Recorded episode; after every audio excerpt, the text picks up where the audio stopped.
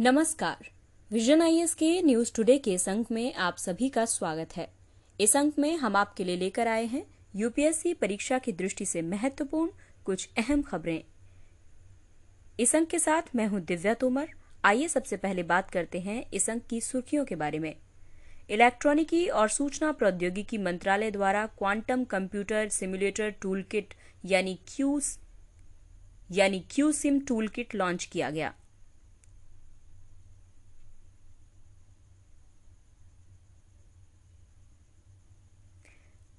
इलेक्ट्रॉनिकी और सूचना प्रौद्योगिकी मंत्रालय द्वारा quantum computer simulator tool kit यानी क्यू सिम लॉन्च किया गया। डेटा सुरक्षा डेटा सुरक्षा कानून के अभाव में फेशियल रिकॉग्निशन टेक्नोलॉजी एफआरटी के बढ़ते उपयोग ने चिंताएँ उत्पन्न की हैं।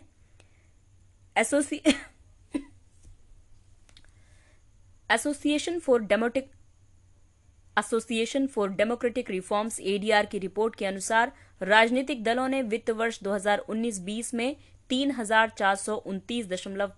करोड़ रुपए के चुनावी बॉन्ड भुनाए मद्रास मद्रास उच्च न्यायालय के निर्णय के मुताबिक मेडिकल कॉलेजों में आर्थिक रूप से कमज़ोर वर्ग को 10 प्रतिशत आरक्षण देने के लिए उच्चतम न्यायालय के अनुमोदन की आवश्यकता है।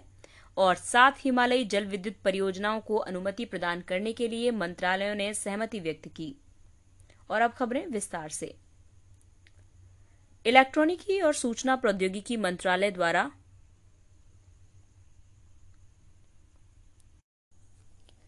इलेक्ट्रॉनिकी और सूचना प्रौद्योगिकी मंत्रालय द्वारा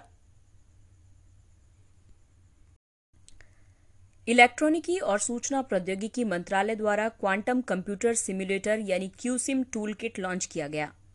इसका उद्देश्य शोधकर्ताओं और छात्रों को क्वांटम कंप्यूटर के क्षेत्र में लागत प्रभावी तरीके से अनुसंधान करने में सक्षम बनाना है। क्यूसिम प्लेटफॉर्म भारतीय विज्ञान संस्थान बेंगलुरु, आईआईटी रुड़की आईआईटी रुड़की और प्रगत संगणन विकास केंद्र सीडेक सीडेक के समन्वय सीडेक के समन्वय से निर्मित किया गया है। क्यूसिम से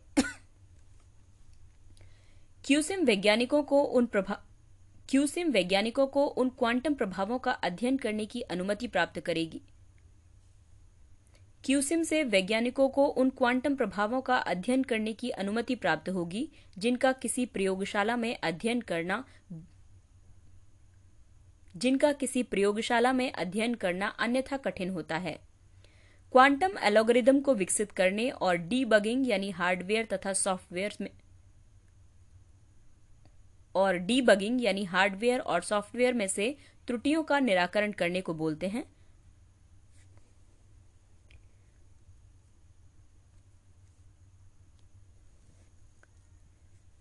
और डीबगिंग यानी हार्डवेयर और सॉफ्टवेयर और डीबगिंग यानी हार्डवेयर और सॉफ्टवेयर में से त्रुटियों का निराकरण करना इन सब में मदद मिलेगी। Quantum computer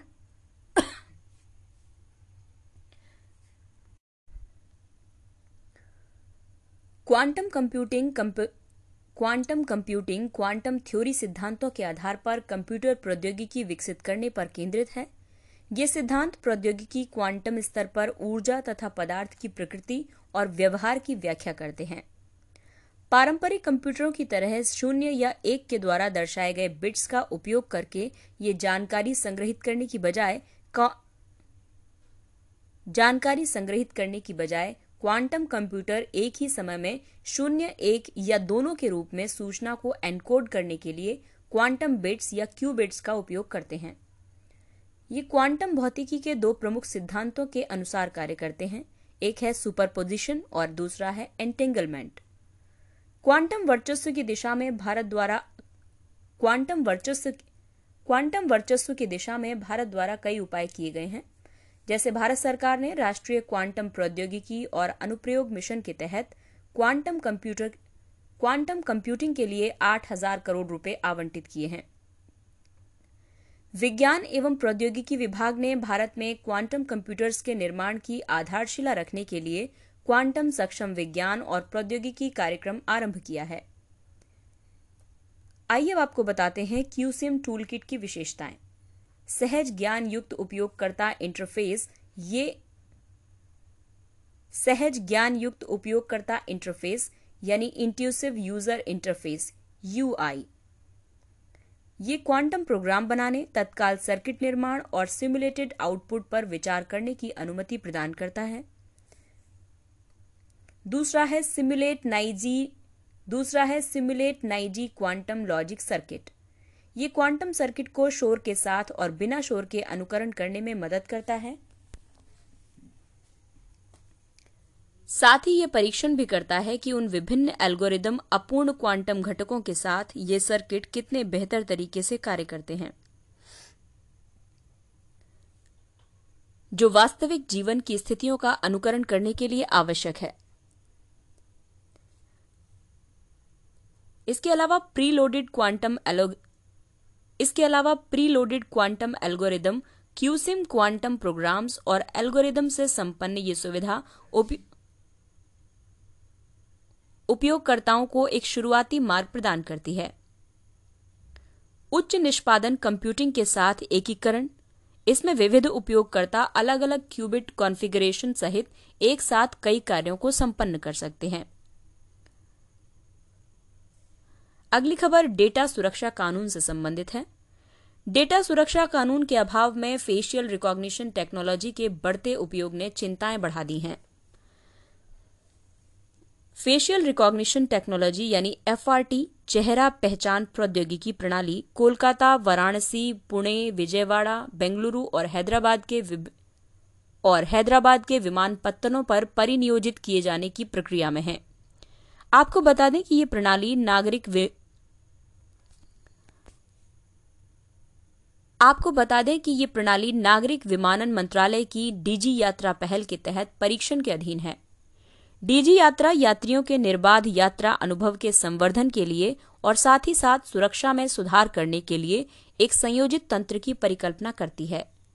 फेशियल रिकॉग्निशन किसी व्यक्ति के चेहरे के माध्यम से उसकी पहचान करने या पुष्टि करने की पद्धति है। फेशियल रिकॉग्निशन तकनीक का उपयोग करके फ़ोटो वीडियो या रियल टाइम में लोगों की पहचान की जा सकती है। एफआरटी के उपयोग की बात करें तो ये प्रवेश बिंदु, सुरक्षा जाँच, विमान में प्रवेश आदि जैसे चेक पॉइंट्स पर स्वचालित प्रक्रिया को संभव बनाती है। अपराधियों, अज्ञात शवों या लापता या पाए गए बच्चों एवं बेहतर एवं एवं व्यक्तियों की बेहतर पहचान स्थापित करती है। बायोमेट्रिक उपस्थिति या प्रमाणीकरण दर्ज करती है। ये बायोमेट्रिक उपस्थिति या प्रमाणीकरण भी दर्ज करती है। से, हालाँकि एफआरटी से, हालाँकि एफआरटी से संबंधित कुछ मुद्दे भी हैं। जैसे एफआरटी निजता पर एक आक्रमण है। जैसे एफआरटी निजता पर एक आक्रमण है, जहाँ निगरानी, बिना सहमति या कैमरे में मौजूद व्यक्ति को सूचित किए बिना की जाती है। जहाँ निगरानी बिना सहमति या कैमरे में मौजूद व्यक्ति को सूचित जहाँ पर निगरानी बिना सहमति या कैमरे में मौजूद व्यक्ति को सूचित किए बिना की जाती है। Facial recognition facial recognition technique facial recognition technique का संभावित रूप से राज्य प्रायोजित जन, राज्य प्रायोजित जन निगरानी के लिए उपयोग किया जा सकता है। डेटा सुरक्षा कानून, सुदृढ़ निगरानी सुधार और विशिष्ट डेटा सुरक्षा कानून, सुदृढ़ निगरानी सुधार और एक विशिष्ट एफआरटी विनियमन का अभाव भी एक महत्वपूर्ण मुद्दा है। इसके अलावा पहचान में निम्न स्तरीय सटीकता भी इससे संबंधित मुद्दा है। इसके अलावा वर्तमान में विश्व भर में सरकारों और निजी इसके अलावा वर्तमान में विश्व भर में सरकारों और निजी फर्मों द्वारा उपयोग किए जा रहे फेशियल उपयोग किए जा रहे फेशियल रिकॉग्निशन तकनीक को बायोमेट्रिक तकनीकों में न्यूनतम हस्तक्षेपकारी माना जाता है। एफआरटी के तहत अभिग्रहण एफआरटी के तहत अभिग्रहण किया जाता है, यानी कि सबसे महत्वपूर्ण आवश्यकता छवि को कैप्चर करना है, तथा तथा ये मौजूद छवियों को स्कैन करके या कैमरों का उपयोग करके किया जाता है। इसके बाद इसका इसके बाद निष्कर्षण किया जाता है यानी कि इसके बाद विशिष्ट चेहरे का डेटा सैंपल में से निकाला जाता है। उसके बाद कंपैरिजन किया जाता है यानी कि डेटाबेस यानी कि डेटा की डेटाबेस के साथ तुलना की जाती है। चौथा है मैचिंग यानी सुमेलन। सॉफ्टवेयर तब ये कर, सॉफ्टवेयर तब ये तय करता है कि नमूना डेटाबेस में से किसी भी तस्वीर से सुमेलित है या नहीं। कुछ स्थानों पर ऐसी प्रणालियाँ प्रयुक्त की जा रही हैं या की जा सकती हैं, जैसे कि विमानपत्तन, रेलवे स्टेशन, बैंक और वित्तीय संस्थान, स्टेडियम या खेल मैदान, सार्वजनिक परिवहन, सरकारी कार्यालय या व्यावसायिक सरकारी कार्यालय या व्यावसायिक प्रतिष्ठान। अगली खबर पेपर टू से संबंधित है। Association for democratic reforms ADR की एक रिपोर्ट के मुताबिक, राजनीतिक दलों ने वित्त वर्ष 2019-20 में तीन करोड़ रुपए के चुनावी बॉन्ड भुनाए हैं। एडीआर की रिपोर्ट के मुताबिक, चार राष्ट्रीय दलों में से भाजपा ने चार राष्ट्रीय दलों, भाजपा, कांग्रेस, अखिल भारतीय तृणमूल कांग्रेस और राष्ट्रवादी कांग्रेस पार्टी ने वित्त वर्ष 2019-20 में अपनी कुल आय का बासठ दशमलव नौ दो प्रतिशत चुनावी बॉन्ड के माध्यम से एकत्रित अनुदान से अर्जित किया है। चुनावी बॉन्ड चुनावी बॉन्ड या इलेक्टोरल बॉन्ड्स वर्ष 2017 के केंद्रीय बजट में घोषित चुनावी बॉन्ड ब्याज मुक्त धारक लिखत हैं। इनका उपयोग राजनीतिक दलों को अनामित रूप से धन दान करने के लिए किया जाता है। चुनावी बॉन्ड एक हज़ार रुपये, दस हज़ार रुपये, एक लाख रुपये दस लाख रुपए और एक करोड़ रुपए के गुणकों में विक्रय किए जाते हैं। भारतीय स्टेट बैंक उनके विक्रय के लिए अधिकृत भारतीय स्टेट बैंक उनके विक्रय के लिए अधिकृत एकमात्र बैंक है। कोई भी राजनीतिक ज... कोई भी राजनीतिक दल जो लोक प्रतिनिधित्व अधिनियम उन्नीस सौ इक्यावन के तहत पंजीकृत है और जिसने हालिया आम चुनावों या विधानसभा चुनावों में से कम से कम एक प्रतिशत मत प्राप्त किए हैं, वो चुनावी बॉन्ड प्राप्त करने के लिए पात्र है। दानकर्ता बॉन्ड खरीद सकते हैं और बाद में अपनी पसंद के राजनीतिक दल को दान कर सकते हैं। उस बॉन्ड को वो दल पंद्रह दिन के भीतर अपने सत्यापित खाते के माध्यम से भुना सकता है। एक व्यक्ति या कंपनी द्वारा खरीदे जाने वाले बॉन्ड की संख्या पर कोई सीमा आरोपित नहीं है।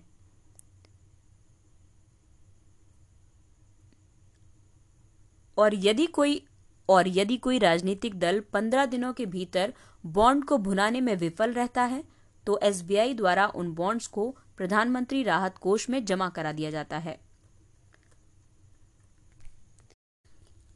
अगली खबर आरक्षण के मुद्दे से जुड़ी है। मद्रास उच्च न्यायालय के निर्णय के मुताबिक मेडिकल कॉलेजों में आर्थिक रूप से कमज़ोर वर्ग को 10 प्रतिशत आरक्षण देने के लिए उच्चतम न्यायालय के अनुमोदन की आवश्यकता है। मद्रास उच्च न्यायालय ने यह स्पष्ट किया है कि स्नातक और स्नातकोत्तर चिकित्सा तथा दंत चिकित्सा कोर्स के लिए अखिल भारतीय कोटा योजना में ईडब्ल्यूएस को 10 प्रतिशत आरक्षण प्रदान करने के केंद्र के निर्णय के लिए उच्चतम न्यायालय की अनुमति ज़रूरी होगी। जुलाई में केंद्र ने अखिल भारतीय कोटा योजना के तहत अन्य पिछड़ा वर्ग के लिए 27 प्रतिशत कोटा और आर्थिक रूप से कमज़ोर वर्ग के लिए 10 प्रतिशत आरक्षण को अधिसूचित किया था। अखिल भारतीय अखिल भारतीय कोटा योजना के तहत अखिल भारतीय कोटा योजना वर्ष 1986 में आरंभ की गई थी। इसके अंतर्गत किसी भी राज्य के छात्रों को किसी अन्य राज्य के श्रेष्ठ मेडिकल कॉलेज में प्रवेश प्राप्त करने के लिए अधिवास प्रमाण पत्र की अहर्ता से मुक्त और योग्यता आधारित अवसर प्रदान किए जाएँगे। 103वें संविधान संशोधन अधिनियम 2019 के माध्यम से ईडब्ल्यूएस के लिए आरक्षण लागू किया गया था। ये संविधान के अनुच्छेद 15 और 16 में खंड छह खंड छह शामिल करके नौकरियों एवं शिक्षा में आर्थिक आधार पर आरक्षण प्रदान करता है। उच्चतम न्यायालय में इस संशोधन को इस तर्क पर चुनौती दी गई थी कि ये 50 प्रतिशत की सीमा का उल्लंघन करता है और इंदिरा साहनीवाद में निर्धारित नियम के विपरीत है। ईडब्ल्यूएस आरक्षण को चुनौती देने वाली याचिकाएँ अभी भी उच्चतम न्यायालय में लंबित हैं। केंद्र ने संशोधन के पक्ष में तर्क प्रस्तुत किया कि 50 प्रतिशत आरक्षण की सीमा केवल अनुच्छेद केवल अनुच्छेद पंद्रह चार, पंद्रह पाँच और सोलह चार के तहत प्रदत्त आरक्षण पर लागू होगी तथा ये अनुच्छेद पंद्रह छह पर लागू नहीं होगी। सात हिमालयी जल विद्युत परियोजनाओं को अनुमति प्रदान करने के लिए मंत्रालयों ने सहमति व्यक्त की है।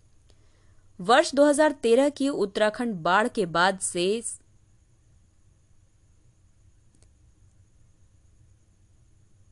वर्ष 2013 की उत्तराखंड की बाढ़ के बाद से हिमालयी जल विद्युत परियोजना की व्यवहार हिमालयी जल विद्युत परियोजनाओं की व्यवहार्यता पर जारी वाद के तहत सरकार द्वारा उच्चतम न्यायालय में एक हलफनामा दायर किया गया था। इसके अनुसार सात परियोजनाओं को मुख्य रूप से इस आधार पर निर्माण कार्य पूरा करने की अनुमति दी गई है। इसके अनुसार सात परियोजनाओं को मुख्य रूप से इस आधार पर निर्माण कार्य पूरा करने की अनुमति दी गई है कि वे 50 प्रतिशत से अधिक पूर्ण हो चुकी हैं। जिनमें शामिल हैं विष्णुगढ़ पीपलकोटी अलकनंदा नदी, तपोवन विष्णुगढ़ धौलीगंगा नदी पर सिंगोली भटवारी बन, सिंगोली भटवारी मंदाकिनी नदी पर फाटा बुयोंग फाटा बुयोंग मंदाकिनी नदी पर टिहरी चरण दो भागीरथी नदी पर मध्य महेश्वर मध्य महेश्वर गंगा पर और कालीगंगा कालीगंगा नदी और कालीगंगा द्वितीय कालीगंगा नदी पर। हालाँकि गंगा के ऊपरी खंड में किसी अन्य नई परियोजना की अनुमति नहीं दी जाएगी पहले से स्वीकृत परियोजनाओं को पर्यावरणीय नियमों का पालन करना होगा जो नदी को निर्मल या स्वच्छ और स्वस्थ बनाए रखने के लिए वर्ष भर नदी में न्यूनतम प्रवाह निर्धारित करते हैं। देश की कुल एक हज़ार देश की कुल एक लाख अड़तालीस हज़ार सात सौ मेगावाट जल विद्युत क्षमता में से भारतीय हिमालयी क्षेत्र की हिस्सेदारी लगभग उन्यासी प्रतिशत है। हालाँकि अभी तक केवल 16 प्रतिशत का ही उपयोग किया जा सका है। आइए अब आपको बताते हैं कि पारिस्थितिक रूप से संवेदनशील आइए अब आपको बताते हैं कि पारिस्थितिक रूप से संवेदनशील भारतीय हिमालयी क्षेत्र पर हिमालयी जल परियोजना हिमालयी जल भारतीय हिमालयी क्षेत्र पर हिमालयी जल परियोजनाओं के निर्माण का क्या प्रभाव होगा? भूवैज्ञानिक दृष्टि से भूमिगत निर्माण के साथ सुरंगों में विस्फोट, भूस्खलन या ढलानों की अस्थिरता को प्रेरित भूवैज्ञानिक दृष्टि से देखें तो भूमिगत, भूवैज्ञानिक दृष्टि से देखें तो भूमिगत निर्माण के साथ सुरंगों में विस्फोट, भूस्खलन या ढलानों की अस्थिरता को प्रेरित करता है। इससे सड़कों, खेतों, घरों आदि को क्षति पहुँचती है। जल भूवैज्ञानिक जल भूवैज्ञानिक दृष्टि से देखें तो स्प्रिंग्स या उष्ण जल स्रोत और भूमिगत जल स्रोत सूख सकते हैं। नदी तटों पर मलबा इत्यादि एकत्रित होने से नदियों में गाद की मात्रा में वृद्धि हो रही है। इसके अलावा जलवायु परिवर्तन से संबंधित आपदाएँ जैसे अकस्मात बाढ़ हिमनद झीलों हिमनद झीलों का टूटना और मेघ प्रस्फुटन और मेघ प्रस्फुट और मेघ प्र, और बादल फटने और मेघ प्र,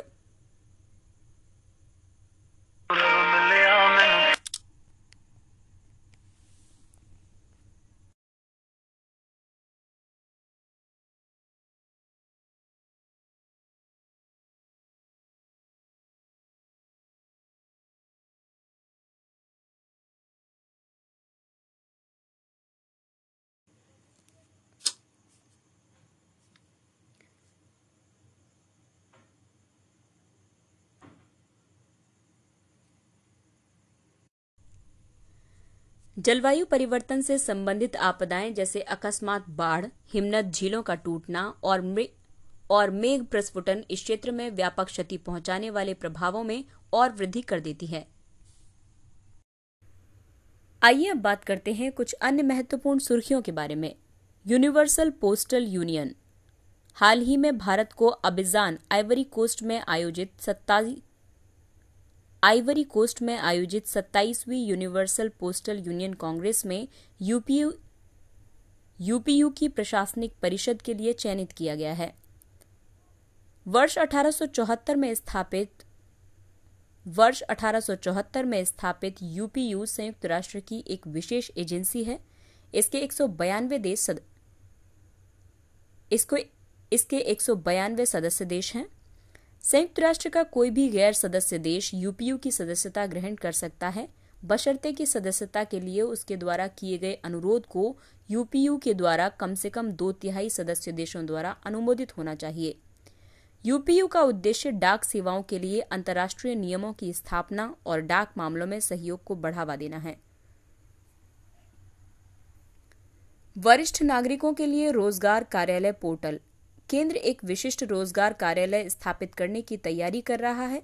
इसे अस्थायी रूप से senior able citizens for the rib. इसे अस्थायी नागरिकों का सम्मान करने के साथ पुनः नियोजन। इसे अस्थायी रूप से senior able citizens for reemployment in dignity अर्थात सेकर्ड नाम दिया गया है। ये रोज़गार सुविधा प्रदान करने वाला एक वेब पोर्टल है। ये रोज़गार की तलाश करने वाले सक्षम या समर्थ वरिष्ठ नागरिकों को संभावित नियोक्ताओं तक पहुँचाने में मदद करता है। गिग अर्थव्यवस्था प्रतिरूपण, गिग अर्थव्यवस्था प्रतिरूप से प्रेरणा लेते हुए इस पोर्टल पर विभिन्न कार्य प्रतिरूप या इस पोर्टल पर विभिन्न कार्य प्रतिरूप जैसे कि पूर्णकालिक, अंशकालिक, फ्रीलांस और लोक कल्याण जैसे विकल्प उपलब्ध होंगे। अल्पकालिक रोज़गार, शिक्षण और परामर्श संबंधी नौकरियों की पहचान वरिष्ठ नागरिकों को उत्पादक रूप से संलग्न कर वरिष्ठ नागरिकों को उत्पादक रूप से संलग्न करने के तरीकों के रूप में की गई है। Green hydrogen. भारत उर्वरक और परिशोधन में ग्रीन हाइड्रोजन के उपयोग को अधिदेशित करने पर विचार कर रहा है। ग्रीन ग्रीन हाइड्रोजन के उपयोग से उर्वरक उत्पादन के लिए आवश्यक अमोनिया और प्राकृतिक गैस के आयात में कमी आएगी। हाइड्रोजन के प्रकारों की बात करें तो इसमें अल्प कार्ब, हाइड्रोजन के प्रकारों की बात करें तो कम कार्बन उत्पन्न करने वाला ब्लू हाइड्रोजन है, जो कि सी एच फोर यानी मीथेन से निर्मित है। इसमें सीओ टू का अभिग्रहण और संग्रहण होता है। और दूसरा है ब्राउन हाइड्रोजन, जो कि कोयले से निर्मित है। इसमें वायु ये वायुमंडल में सीओ टू का उत्सर्जन करता है। वहीं शून्य कार्बन की बात करें, वहीं शून्य कार्बन की बात करें तो ग्रीन हाइड्रोजन है। वहीं शून्य वहीं शून्य कार्बन में ग्रीन हाइड्रोजन का स्थान आता है। ग्रीन हाइड्रोजन नवीकरणीय ऊर्जा से निर्मित सीओ टू का उत्सर्जन नहीं करती है। ग्रीन हाइड्रोजन नवीकरणीय ऊर्जा से निर्मित होती है और ये टू का उत्सर्जन नहीं करती है। वहीं ग्रे हाइड्रोजन मीथेन से बनी होती है और और वायुमंडल में हाइड्रो, और वायुमंडल में, और वायुमंडल में कार्बन डाइऑक्साइड और वायुमंडल में कार्बन डाइऑक्साइड का उत्सर्जन करती है।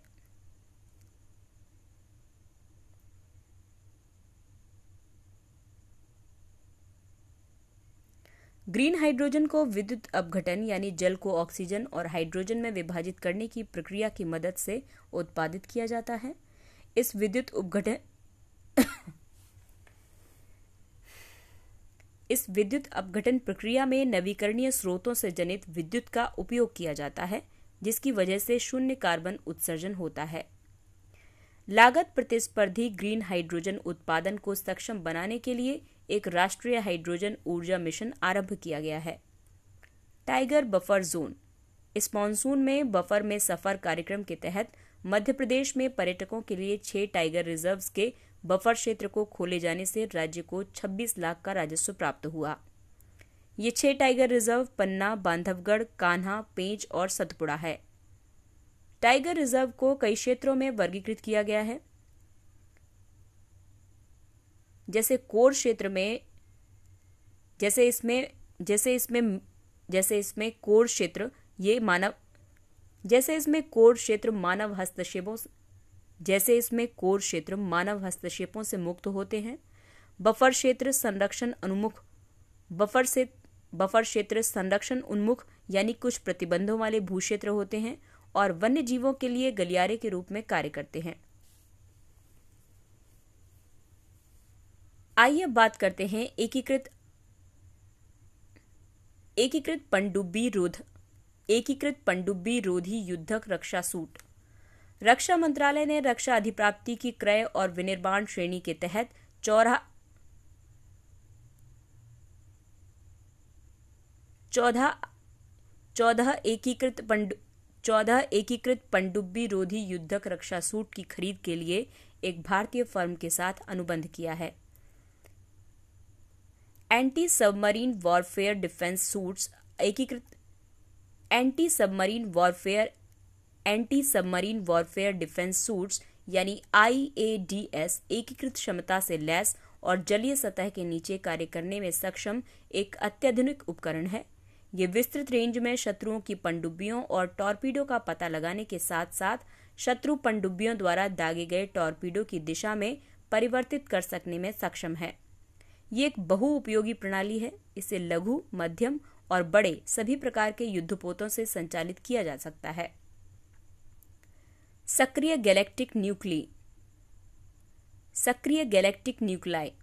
भारतीय तारा भौतिकी संस्थान के शोधकर्ताओं ने तीन अलग अलग तीन अलग आकाश गंगाओं के ऐसे तीन विशालकाय ब्लैक होल्स के विलय की पुष्टि की है, जो एक साथ मिलकर एक तेहरे सक्रिय गैलेक्टिक न्यूक्लाई का निर्माण कर सकते हैं।